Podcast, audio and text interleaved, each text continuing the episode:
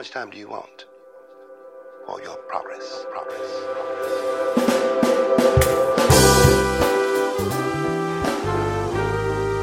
Welcome, welcome, welcome to Clatter Chatter on Things That Matter, the podcast that is intellectually engaging, theologically reflecting, encouraging, sociologically imagining ways in which we can live. Thank you for spending this short amount of time with us.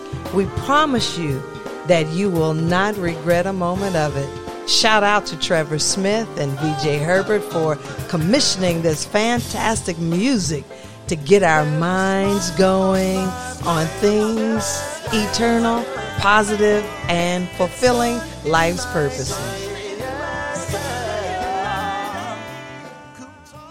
Well, Dr. Hayes, here we are, this last day of the 11th month of this year, 2023 the eve of my double nickels birthday. It's hard to believe that I have orbited this sun nearly 55 times. greet everybody, Dr. Hayes. Good day. It's a wonderful day in the neighborhood. The sun is shining today, and it's about 60 degrees over here in Nashville. Uh, so it's it's very it's very comfortable and uh, you know, it kind of makes you feel better when things are copacetic. When all the stars are aligned in the planetary, ethereal, celestial realm. And then we get the reality of Earth, where things are so out of sync, but we know who is El Shaddai the one who created the universe that can, in a twinkling of an eye, can line things back up from this Mercury retrograde. I don't even know if that's what we're doing or not, but yeah, it's kind of whacked here on Earth. But I love it when things do sync up, and uh, it's it's this it's a wonderful time of the year. We have faith traditions that are celebrating holy days. Um, we we just came off the heels of our fourth Thursday commemoration of a national thanks. That would be the the uh, holiday that that collectively we we give thanks as a as a nation. And this month is also Indigenous Peoples Month that we remember uh, our native uh, allies and relatives. Uh, many of us are connected uh, through this African diaspora. So, Dr. Hayes, it's um, it's a lot going on. We've had the ceasefire, well, the pause in the fire, the the war between uh, Gaza and Hamas, and um, and and then we have the Koch brothers supporting Nikki Haley, the Koch uh, philanthrop- philanthropic group, political machinery is backing Nikki Haley. I'm like, okay, uh, y'all better pay attention. That's interesting. That's saying something. That that's saying something.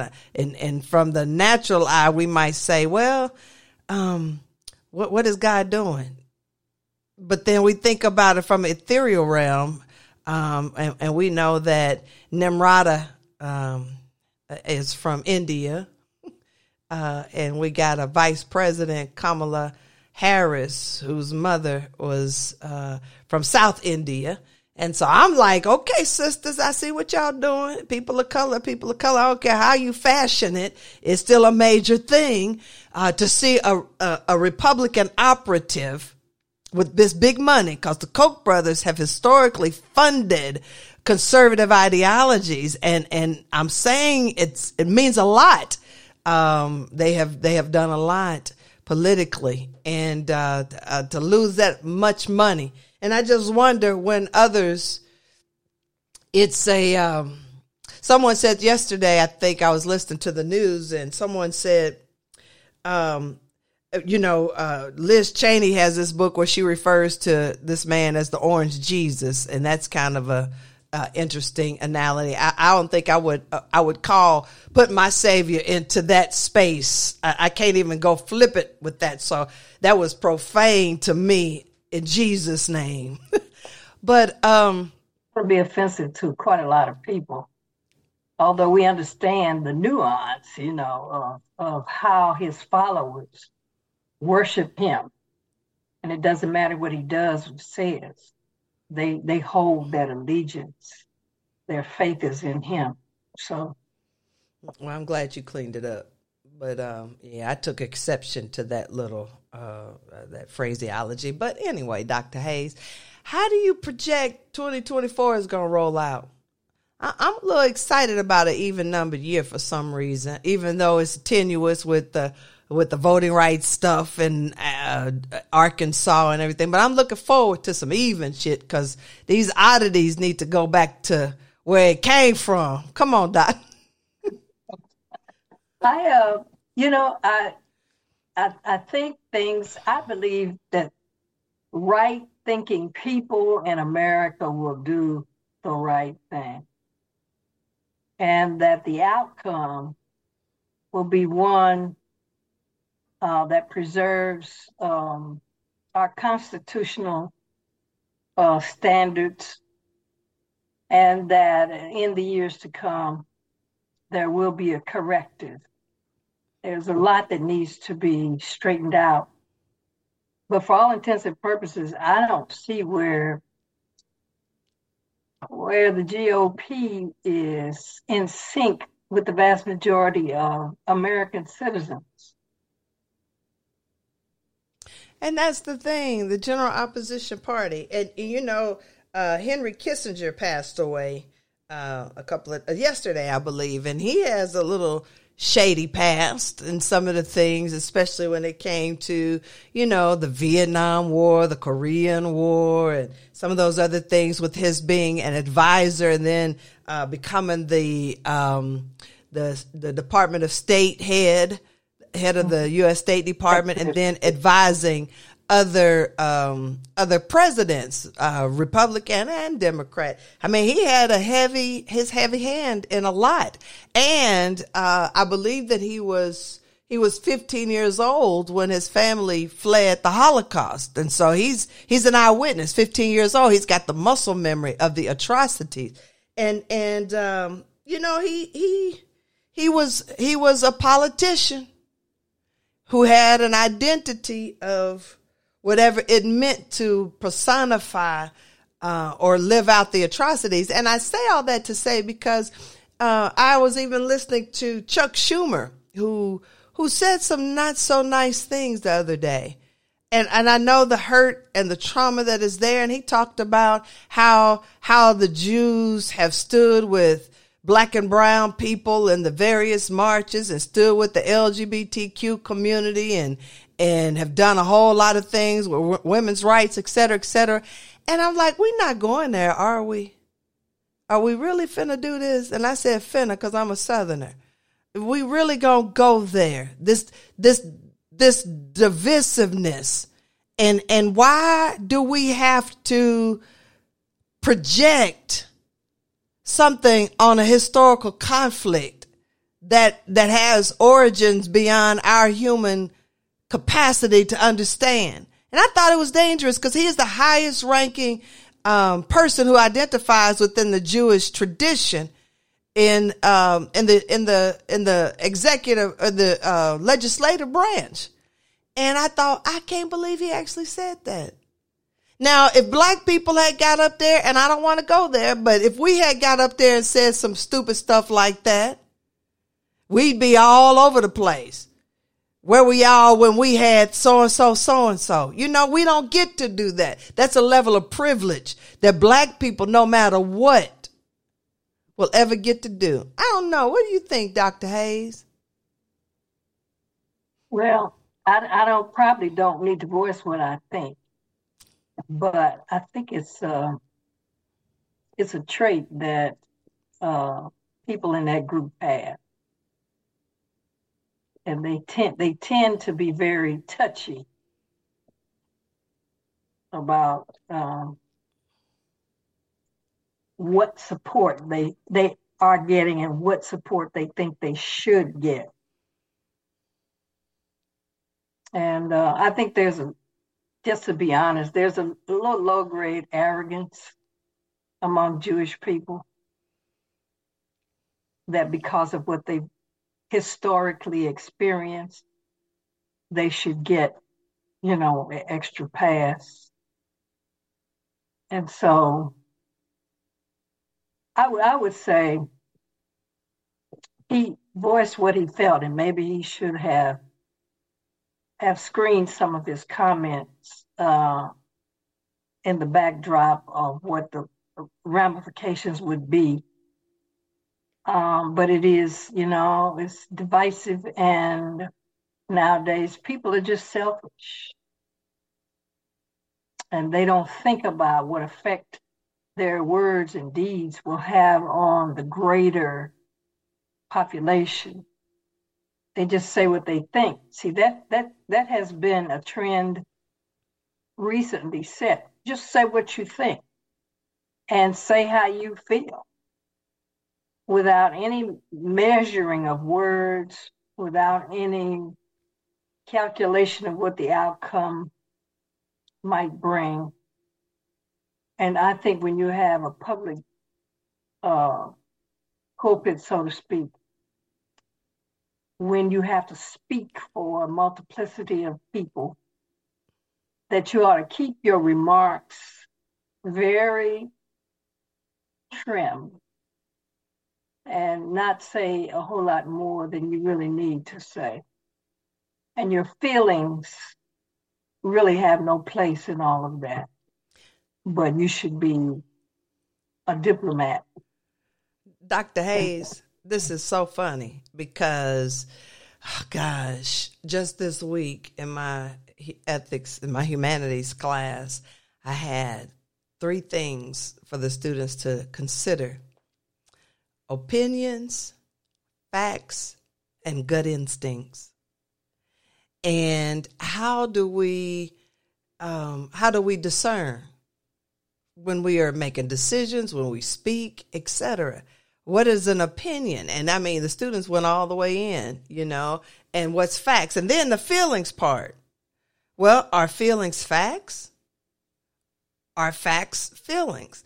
And and the thing that I, I and I told them, I said one of the things that I find quite interesting in 2023, and I listen uh, for patterns of everything. It's almost to a fault, but here within, especially this year, and I'm not exactly sure when it started, but I recall when I was in my formative years, uh, as in in English classes, um, you know, my English teachers were always adamant about don't say feelings, say words like I believe, or you know, to be emphatic because feelings are emotive and and you want to stay objective. And so in the english language you have to be really careful. And so what i'm saying that to say within these last several months that i've really been honing in i've been listening to people talk about i feel like saying things like that. I feel as if i feel we are. I'm like don't nobody give a damn about your feelings. I think we need to do better word choices. Why not say I believe? Because that's more definitive. But when we get into our feelings, it is so subjective. And then we set up these things that would be divisive. Because now I'm in my feelings. It's like the song by Drake.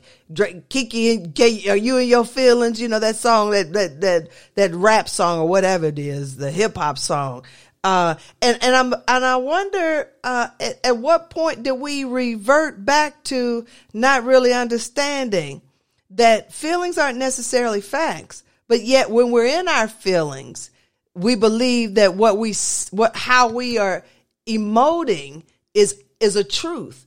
And so I said, I asked the students, I said, have you ever woke up and said I felt black or white or straight or gay? Or you know, I, I, don't know. I, I ain't never woke up and said, I feel like a woman. I never woke up.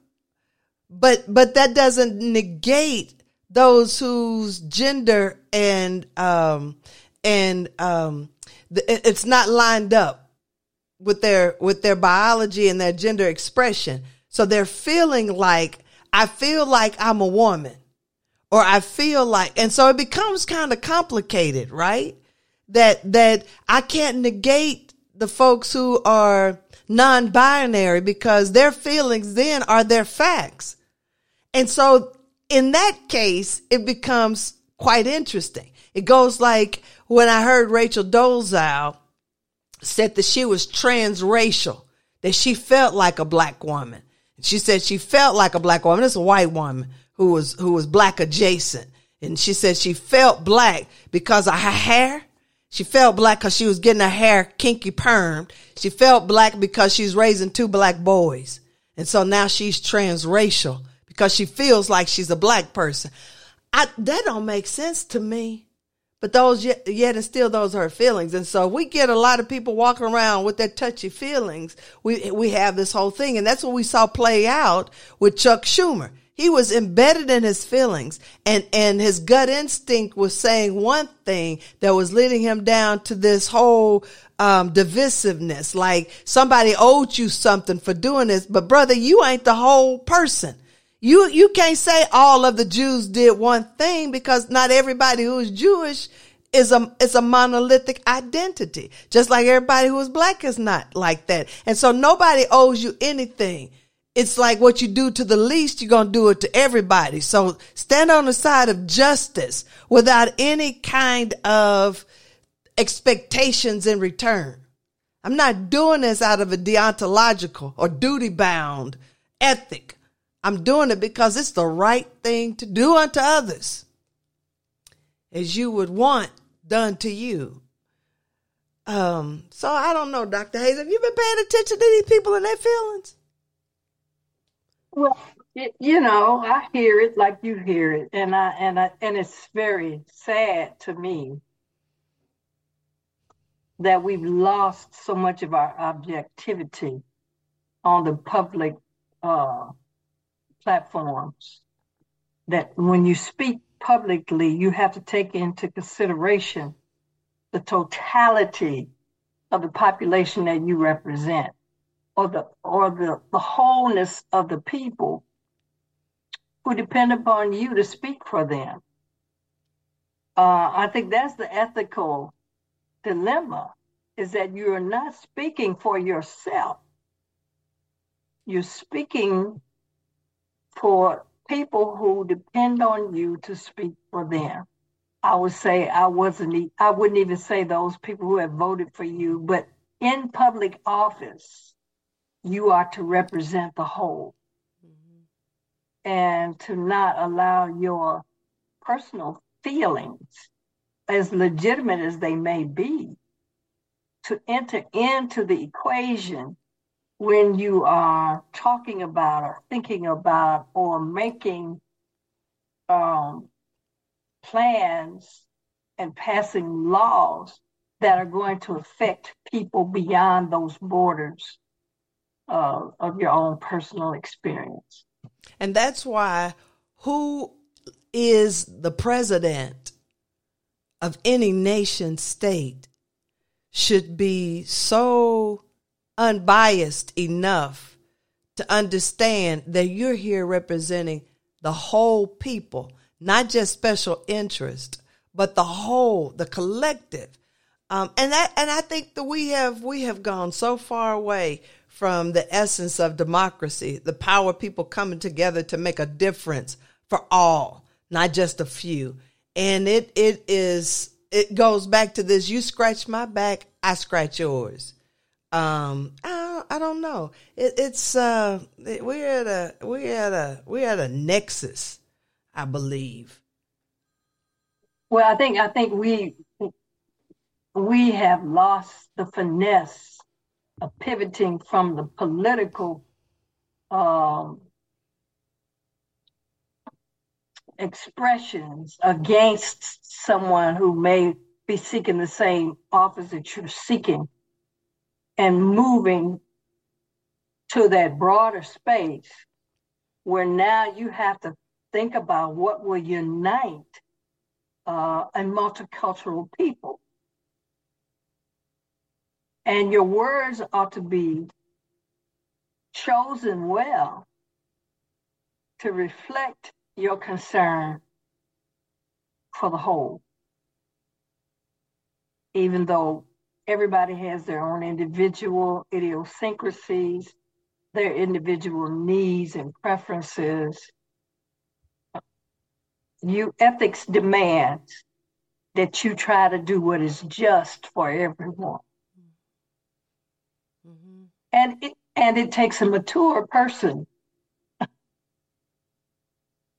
to work at that level. And I'm not saying it's it's not easy, but at least to work at that, at that level where your intention and your thought process is always about the whole as opposed to these individual groupings that have their own concerns and desires and complaints and try to think about okay how how is what i'm the decision i'm making going to affect the whole? Yeah it's um it's it's like um it's like the system of uh, our family or the institution of family that once you have this identity as a familiar person in this this socially constructed institution, a family. You understand the nuances of what that means. That I'm not just myself anymore.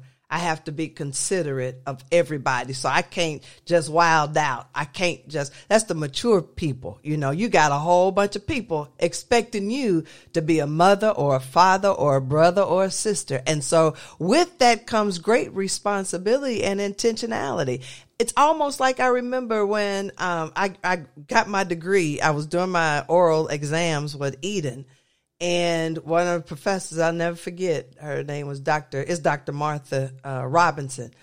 She said, "With a degree from Eden, it'll open up doors to a lot." And I'm I'm paraphrasing it, and she says, "And we just don't bestow that degree on anybody." because it's going to represent not only you, but your family, your denomination, and the institution. So I was like, that is multi layered right there. That I'm thinking I'm just getting this, but by golly, I'm I'm I'm representing everybody who deposited anything in me with the stamp of a, of academic prowess from an institution that says they're proud of me of being an alma mater of this institution.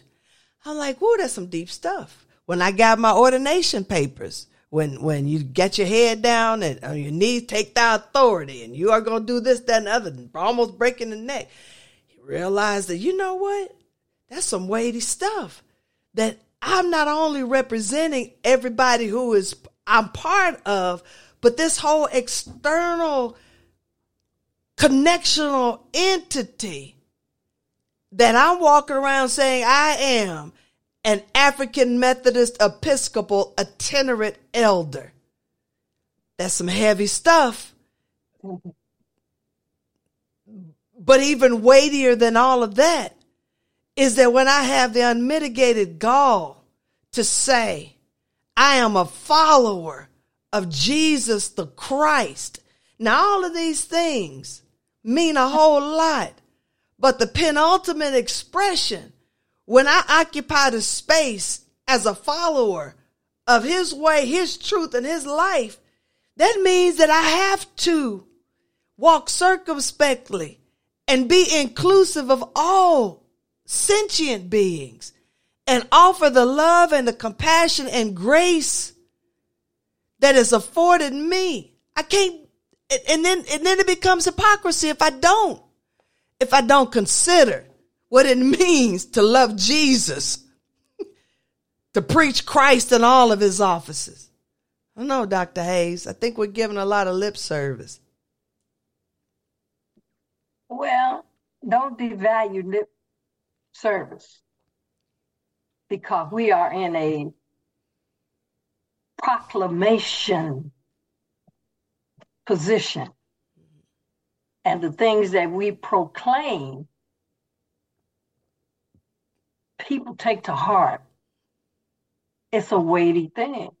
That what your your words have weight, and what you say transforms people's way of thinking. And we see that at work in the reverse or in the negative. But it's still a principle that once a person hears something, a deposit has been made in their psyche. And they have to deal with whether or not they're going to, number one, believe it, whether they're going to consider it,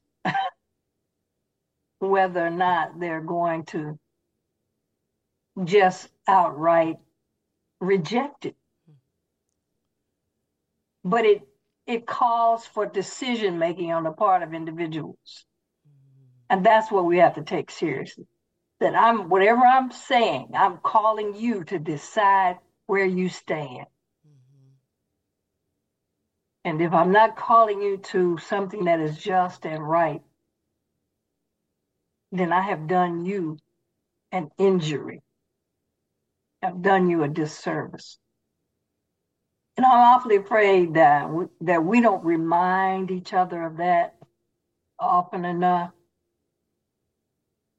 Um, and and we because we don't get the reinforcement from our social constructs if we don't if we don't get it from our religious spiritual leaders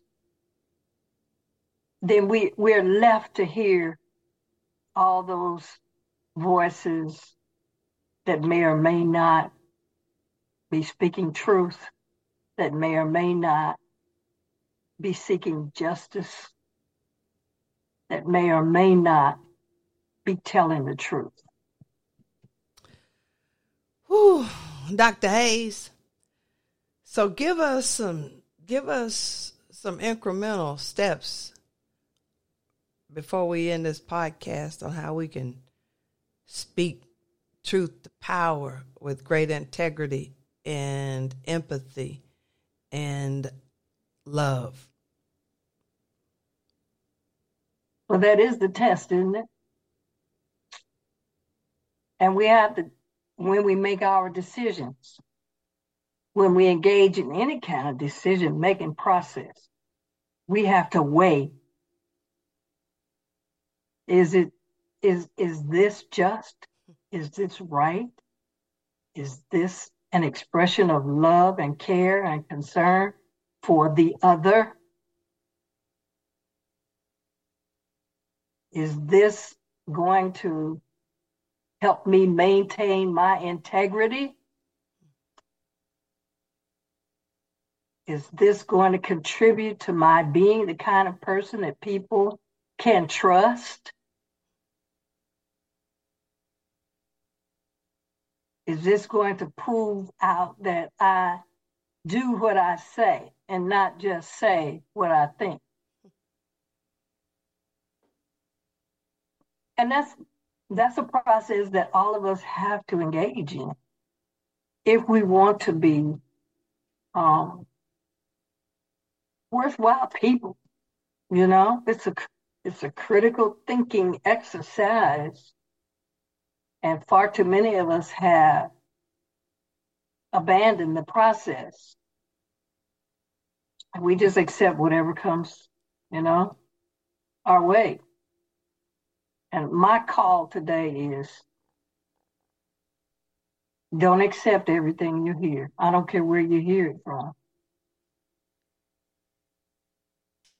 But weigh it and measure it and ask yourself those questions. Is this true? Is this right? Is this just? So that your life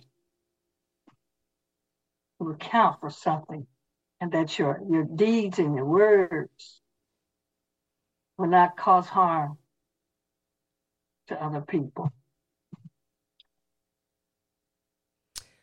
Sometimes we just have to end it there. Ashe and amen.